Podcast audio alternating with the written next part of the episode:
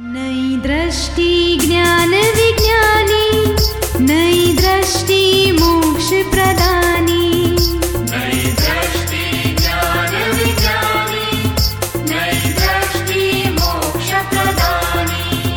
नमस्कार, आदाब, सत श्री अकाल, वनकम, जय श्री कृष्ण, जय स्वामीनारायण, जय सच्चिदानंद। दोस्तों, दादा भगवान परिवार आप सभी का स्वागत करता है नई दृष्टि नई राह प्रोग्राम में। दोस्तों, आज का टॉपिक हम सब का फेवरेट है। कौन सा? अरे बोले तो एंगर, क्रोध, गुस्सा।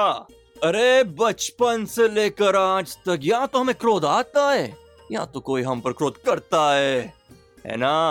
वो तो ये गुस्सा क्यों आता है, इनके कारण क्या है, कब आता है हमें गुस्सा? हमारी मनमानी ना हो तब, कोई हमारा कहा ना सुने तब, हमारी बात बीच में कटे तब, हमारा कोई नुकसान करे तब, हमारा कोई अपमान करे तब, या फिर मन चाही चीज ना मिलने पर।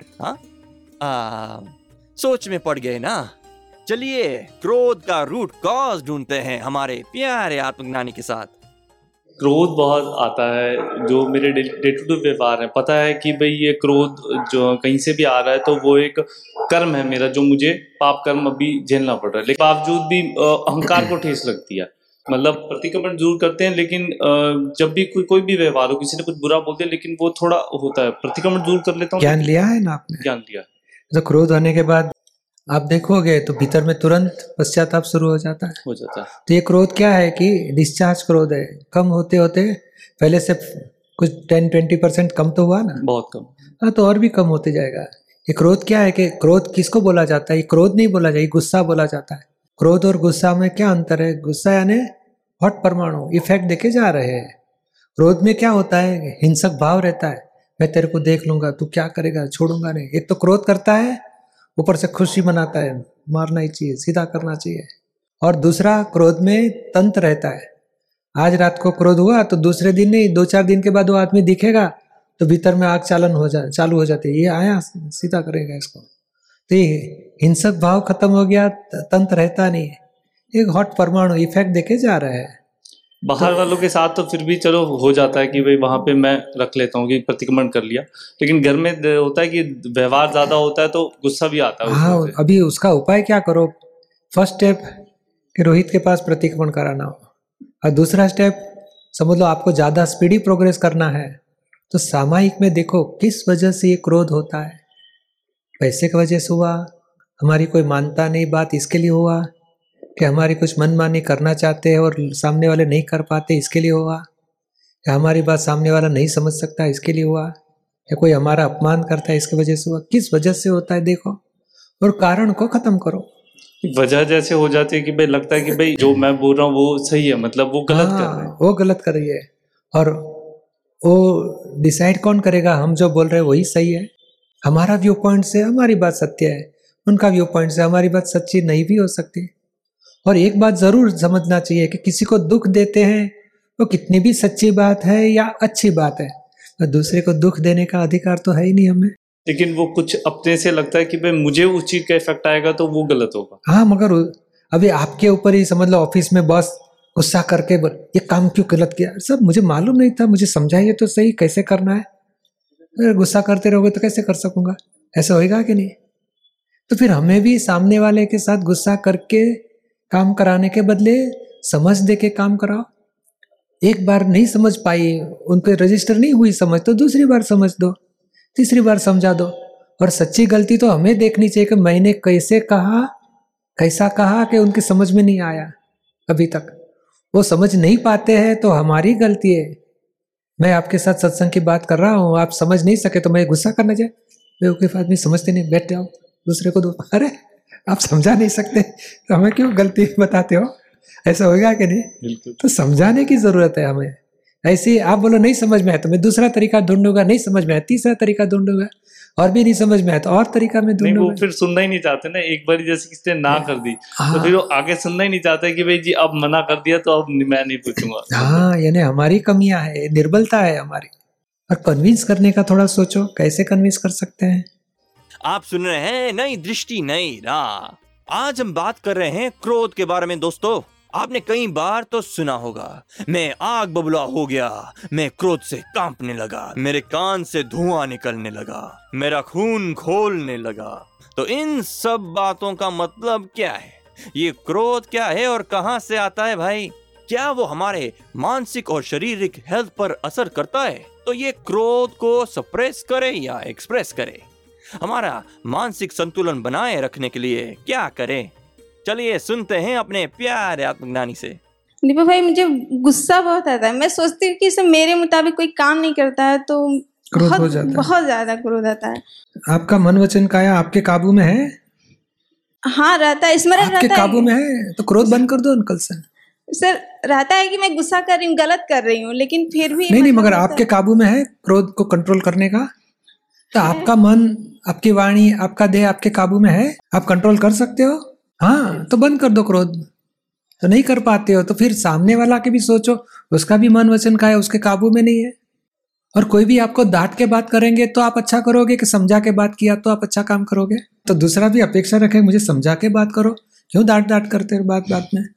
तो फिर डांट के काम करने जाओगे तो सुनेगा नहीं अच्छी तरह, और बाद में दुख लगेगा। वो उसका दरवाजे बंद होते जाएंगे, आपकी बात सुनने की तैयारी उसकी बंद होते जाएगी। और समझा के काम करोगे तो धीरे धीरे वो, एक बार अच्छी तरह समझाया, नहीं हो पाया तो दूसरी बार अच्छी तरह समझाओ, 2-3 बार अच्छी तरह समझाओगे, हमेशा के लिए आपका प्रॉब्लम सोल्व हो जाएगा। वो समझने से कोई भी वर्तन लाना है तो समझ पहली चाहिए। समझ के बिना अच्छा वर्तन नहीं आ सकता। अच्छी समझ होगी तो अच्छा वर्तन आएगा। तो उसको अच्छी समझ दे दी तो अच्छा वर्तन धीरे धीरे आके ही रहेगा। और आप वर्तन के लिए डांटते रहोगे तो वो कर नहीं सकेगा, क्योंकि उसके पास समझ कमी है और आपकी भी समझ कमी है। आप डांटते हो, समझा नहीं सकते हो। तो बेस्ट उपाय यह है कि अच्छी तरह समझाओ, और बाद में उसको नहीं हो पाया तो वापस समझाइए। 2-3 बार समझाना पड़ेगा, मगर अच्छी तरह हमेशा के लिए होएगा। और एक दूसरा उपाय यह करो कि नहीं समझा सकते हो वहाँ तक प्रतिक्रमण करो। उन्हीं के भीतर बैठे हुए शुद्धात्मा को याद करके माफ़ी मांगते रहो। हे शुद्धात्मा को अनिष्ठा का क्रोध से दुख पहुँचाया, दिल से पश्चाताप करती हूँ, मुझे क्षमा करो। ऐसी गलती नहीं करने की शक्ति दो, खास इतना मांगने का। तो धीरे धीरे कम होते जाएगा क्रोध। और समझा के काम करने की मुझे शक्ति दो, समझा के बात करूं, ऐसे शक्ति दो। शक्ति मांगना क्या? हम सुन रहे हैं नई दृष्टि नई राह। हम में से ऐसा कौन है जिसे कभी गुस्सा ना आता हो?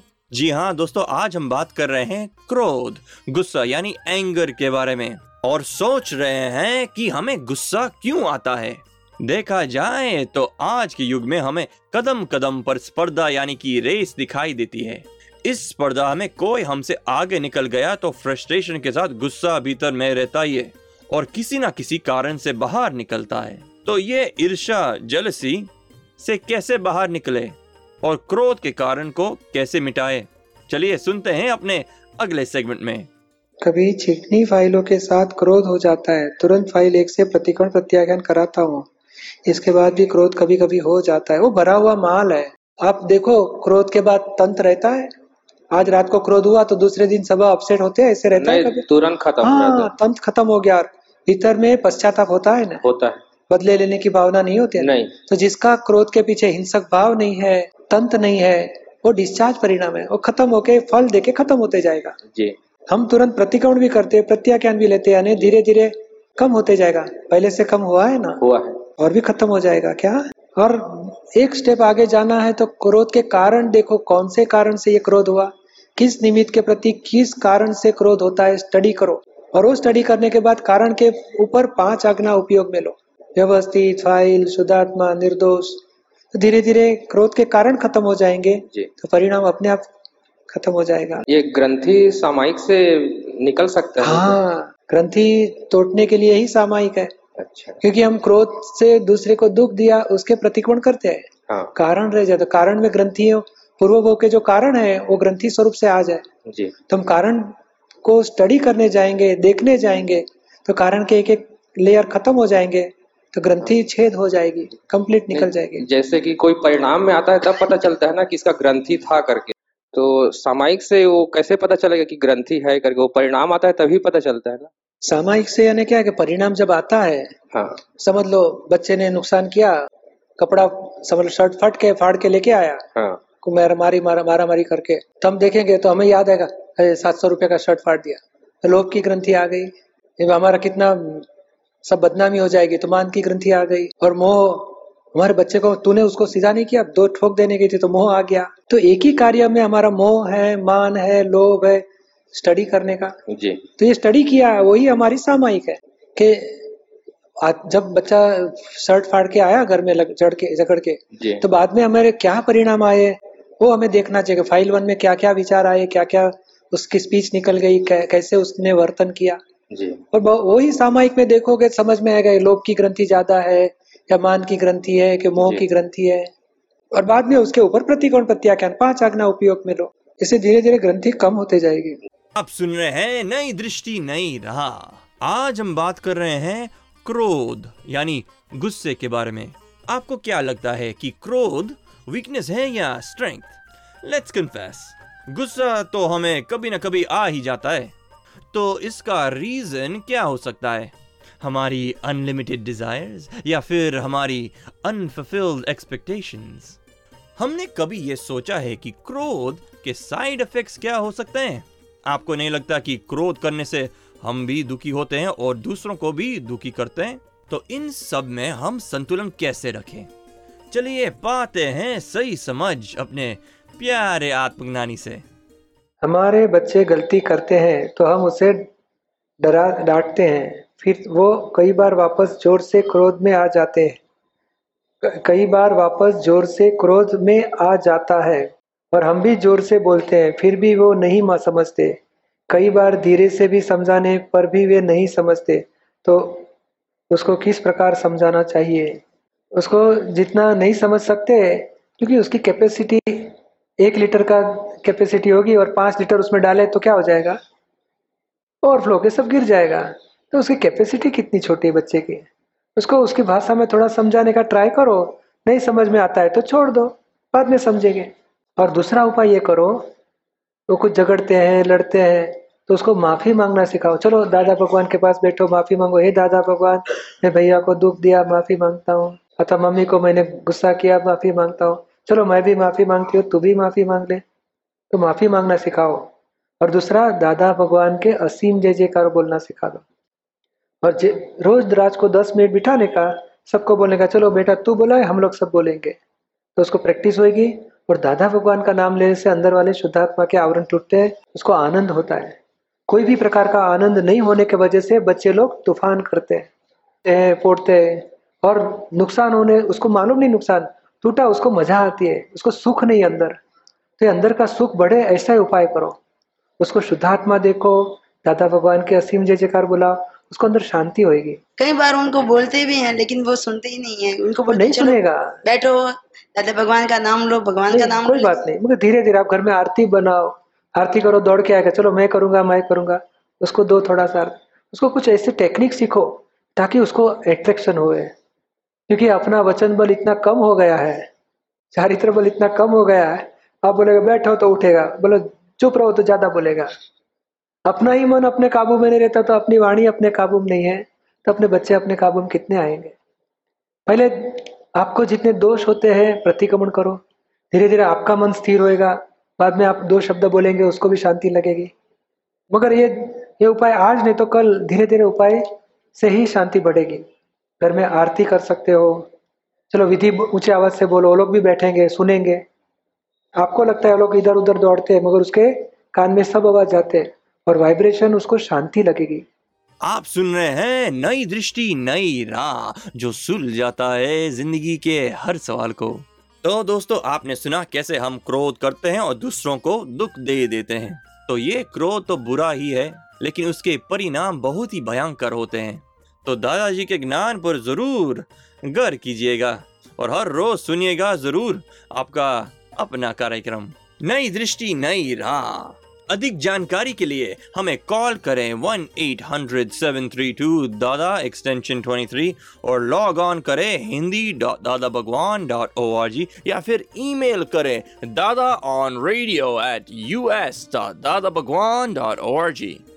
आज के लिए हमें दे इजाजत, कल फिर मुलाकात होगी। तब तक के लिए स्टे इन द प्रेजेंट।